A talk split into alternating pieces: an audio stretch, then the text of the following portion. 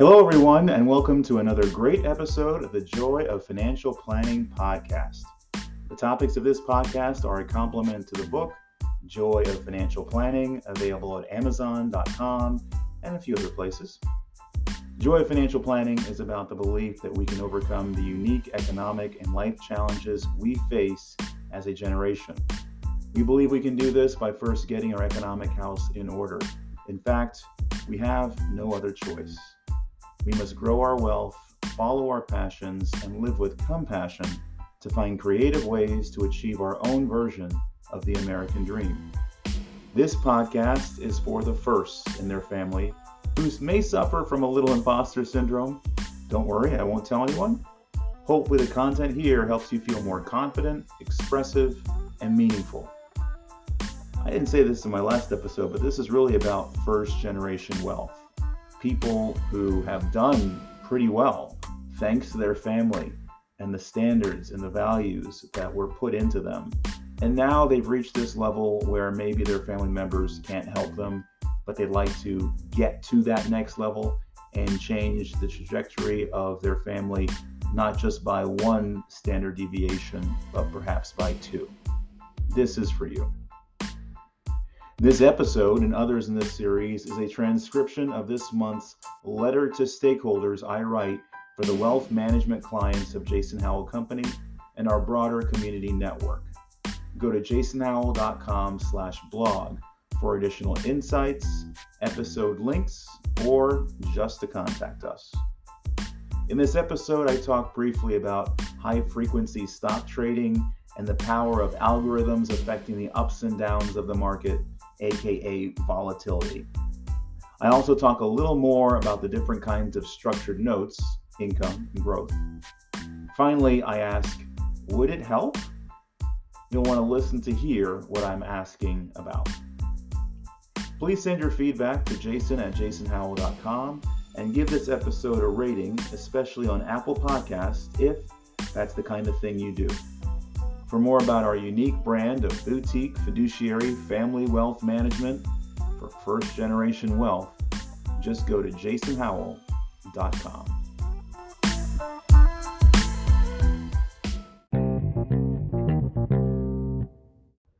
Tuesday, March 7th, 9:42 a.m. Eastern Standard Time. Just as hope began to rise in the hearts of investors and their statements, February showed up to crash the economic party. Why the constant volatility, the up and down? Blame AI, artificial intelligence. Artificial intelligence, trading, and investing.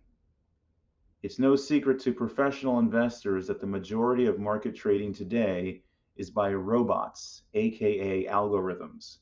The New York Stock Exchange's pit, quote unquote, used to be where most of the professional trading happened, but no more.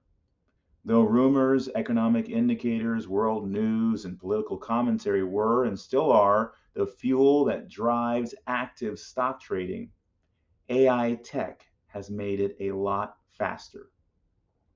There's only one economic indicator that seems to matter these days the interest rate of the 10 year Treasury bond. A 4% coupon or interest rate seems to be an AI trigger to sell stock. With an estimated 70% of all trading coming from algorithms, it's no wonder we see wild swings. Doug and I are investing, not actively trading on your behalf. So thankfully, you don't need us to beat the high frequency traders to implement your plan.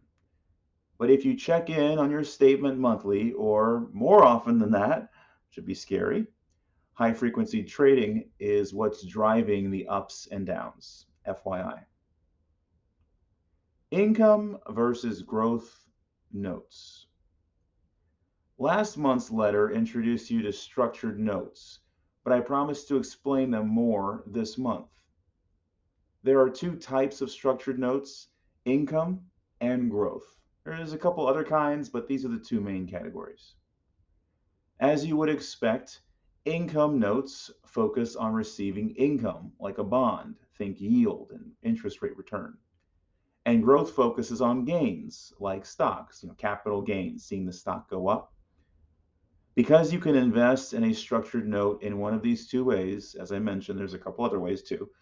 They are often referred to as a category as hybrid securities.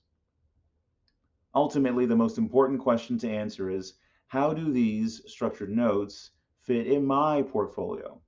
Well, Doug and I have given this a lot of thought.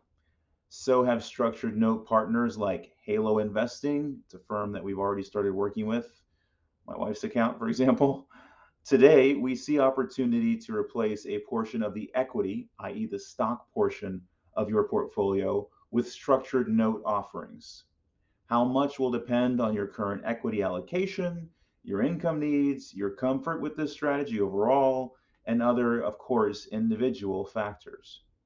This is a conversation we will continue to share with you in the coming weeks and months. If you haven't already, book a time for your spring check in 2023 with Doug, with me. We'll talk about it then. Final question Would it help? Would it help if we shared a weekly newsletter with you? Doug and I are voracious learners. It's how we keep up with what's hot and what's not for your portfolio and financial plan. Occasionally, we're also featured in the press or an event, which is kind of nice. But whether it's sustainable investing, alternative investments, social security updates, economic policy, philanthropy, did I mention politics? We'd like to have a vehicle to share that with you and just share what we're seeing and doing overall. So the big question is would you benefit from a, say, Friday newsletter on the topics that we're reading? send me an email, jason at jasonhowell.com. Now, as we grow our practice, another investment we're considering is a tool that would help us offer companies business valuation services.